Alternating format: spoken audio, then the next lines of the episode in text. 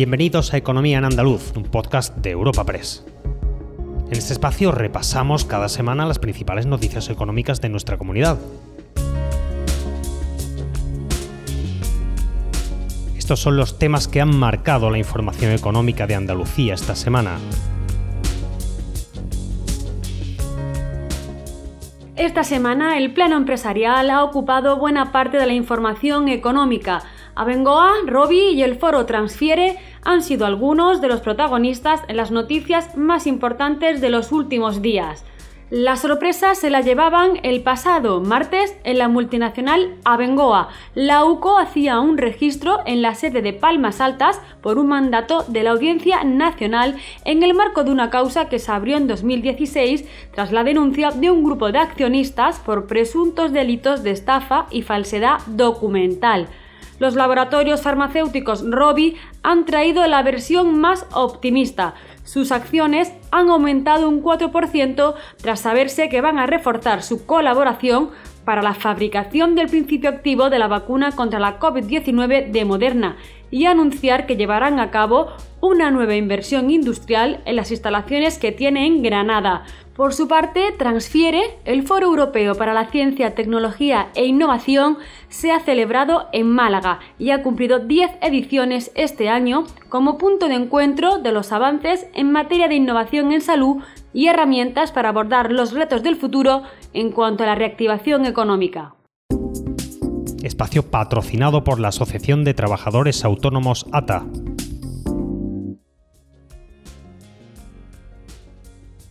Una veintena de agentes de la UCO accedieron esta semana a las instalaciones centrales, en concreto al área de contabilidad de Abengoa, en concurso voluntario de acreedores al acumular una deuda de unos 6.000 millones y no prosperar su última operación de reestructuración.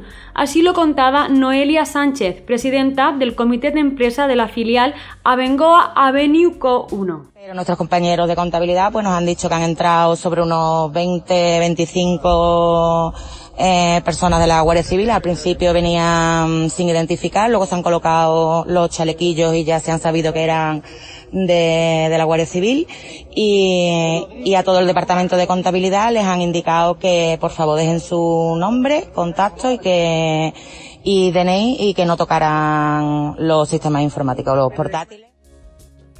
En 2015, un grupo de accionistas presentó una querella por presuntos delitos de estafa y falsedad documental lo que provocó una investigación que comenzó un año después, momento en el que Abengoa relevó su cúpula, accediendo Gonzalo Urquijo a la presidencia de la entidad y se marchó Felipe Benjumea. Un procedimiento ajeno a la actual administración, pero si bien los sindicatos han mostrado su preocupación por el impacto que pueda tener en el empleo.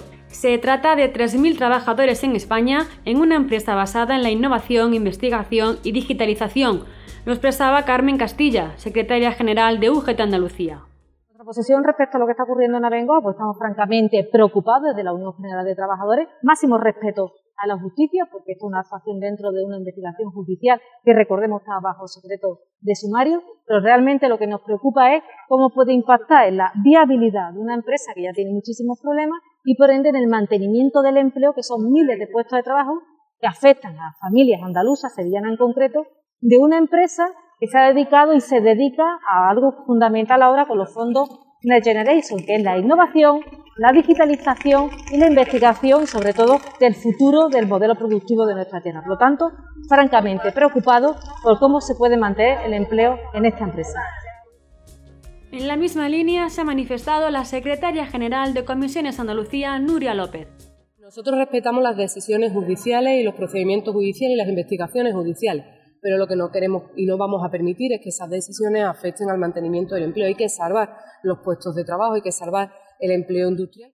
Así es la nueva formación profesional para el empleo en Andalucía.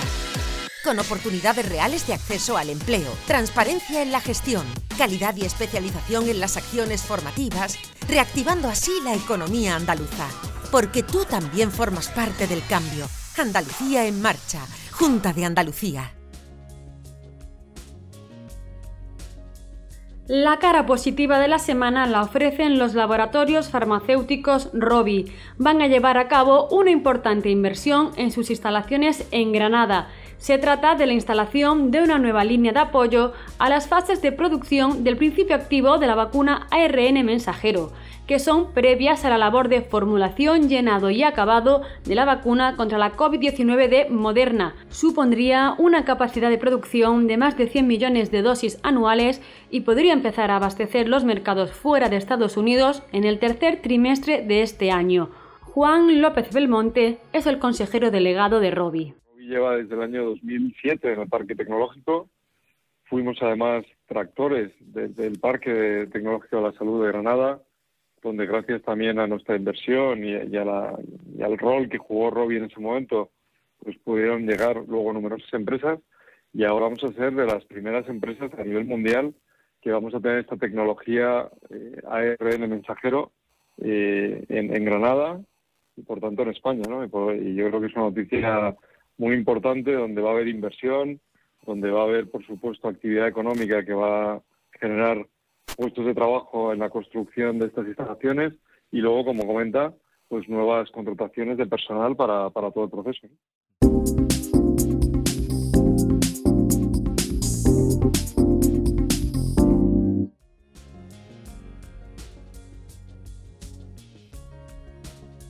También en el ámbito de la investigación se ha celebrado Transfiere, Foro Europeo para la Ciencia, la Tecnología y la Innovación, donde se ha reivindicado el papel de la innovación y la colaboración en la definición del mundo post-COVID. 500 entidades están representadas en este encuentro que se celebra en Málaga han destacado la treintena de prototipos que grupos de investigación, centros tecnológicos o empresas públicas y privadas han llevado a este foro. Entre ellos el respirador Andalucía Respira, destinado a la SUCI para hacer frente a la pandemia. Juanma Moreno, presidente del gobierno andaluz, durante su inauguración.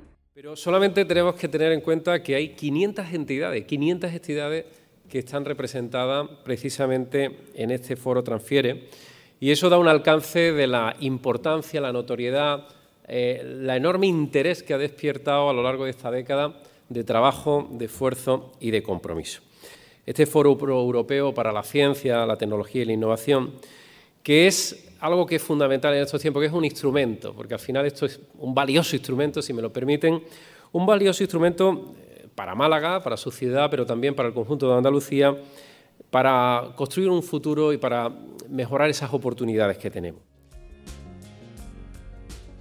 En el ámbito laboral, varias reivindicaciones. Los vecinos de Puerto Real, en Cádiz, han salido a la calle en defensa del mantenimiento de la planta de Airbus y de sus puestos de trabajo, así como la industria auxiliar.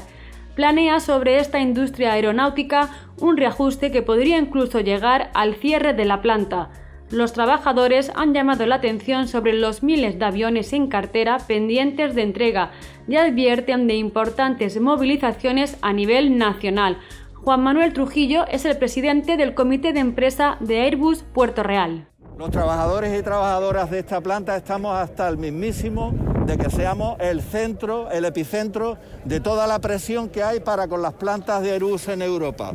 Ha habido 11 plantas de Airbus en Europa hace varios años y sigue habiendo 11 plantas de Airbus en Europa a día de hoy, incluida la de Airbus Puerto Real. Es fundamental que así siga siendo, dado que cuando pase la pandemia, de nuevo la demanda para fabricar los miles de aviones que hay en cartera pendientes de entrega tengan que participar con esta planta, dado que es fundamental tener conexión marítima, dado que es fundamental contar con la experiencia que hemos demostrado. También la plantilla de San Pablo en Sevilla ha convocado paros parciales de abril a septiembre por las situaciones que están viviendo en los últimos tiempos. Reprochan bajadas de categoría y salario y la reducción de paradas programadas, entre otras decisiones aseguran unilaterales por parte de la empresa. Vicente Casado, presidente del comité de empresa. Y queremos manifestar desde este comité eh, de Alestis San Pablo que estamos totalmente en desacuerdo de la política empresarial que viene aplicando la familia Clemente, ¿vale? Desde que se hizo cargo de la misma. Recordarle también a la opinión pública que, estamos inmersos en un ERTE hasta el 30 de septiembre y que el trabajo que se nos prometió eh, todavía no ha llegado a, a las instalaciones, ¿no? Es por ello también que hemos presentado un paros de una hora semanales, ¿vale? Para que así poder eh, hacer frente a esto, a esto que no se nos plantea desde, desde la empresa. Del 1 al 30 de abril, solicita plaza en las escuelas y centros infantiles públicos o adheridos al programa de ayudas de Andalucía, una educación que favorece las habilidades sociales, que pone en valor la igualdad de oportunidades y previene el fracaso escolar.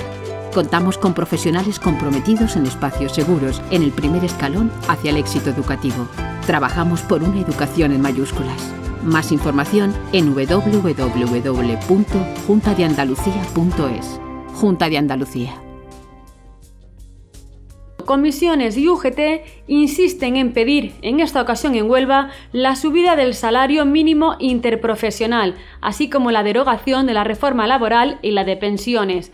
Han recordado el compromiso del Gobierno de llegar a los 1.200 euros en el salario mínimo para el final de la legislatura y han reclamado sentar las bases de una recuperación distinta en España, basada en la igualdad y la equidad, sin dejar a nadie atrás. Además, han llamado la atención sobre la responsabilidad de ambos sindicatos ante la situación actual. Lo explicaba Nuria López, la responsable regional del sindicato Comisiones. Por tanto, Comisiones Obreras y UGT hemos sido responsables y ahora es el momento no solamente de seguir peleando contra la pandemia, sino también de pensar en la recuperación que hay al final del túnel que ya se acerca y ya vemos esa luz con la vacunación pero también es situar las bases de esa recuperación y la recuperación tiene que hacerse de una forma justa, de una forma igualitaria, sin dejar a nadie atrás, como hemos intentado trabajar los sindicatos mayoritarios de este país durante los tiempos de pandemia.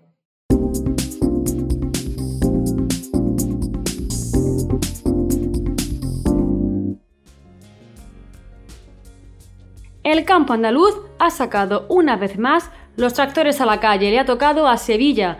Defienden el futuro del sector y rechazan la convergencia, a su juicio brusca, de la PAC. Asaja, COAC, UPA y cooperativas agroalimentarias ya han protagonizado tractoradas de este estilo en Cádiz, Málaga y Córdoba.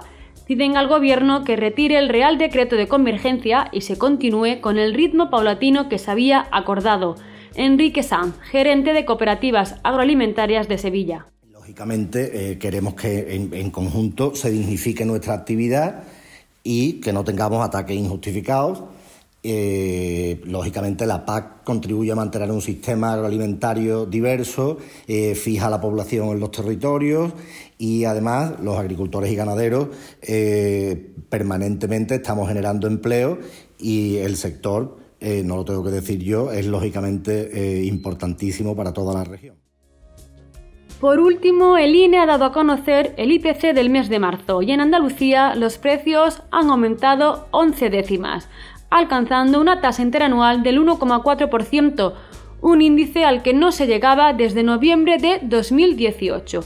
Especialmente han subido vestido y calzado, vivienda y transporte. Lo valora el secretario de Formación y Empleo en UGT Andalucía, Óscar Martín. La temporada de moda, una nueva subida del precio de la luz y el repunte de los combustibles son los causantes de este aumento. Ante el difícil panorama actual por el que atraviesan miles de economías domésticas, cualquier incremento injustificado de precios significa una nueva complicación simplemente para poder llegar a final de mes. Lo acontecido con los precios demuestra que reactivar la economía de manera sostenible y equilibrada pasa por incrementar los salarios reales y elevar el poder adquisitivo del conjunto de la ciudadanía. Recuerda que puedes encontrar estas y otras muchas noticias económicas en la sección Andalucía, en nuestra web europapress.es. Puedes suscribirte a este programa y al resto de podcast de Europa Press a través de Spotify, Apple Podcast, Evox o Google Podcast.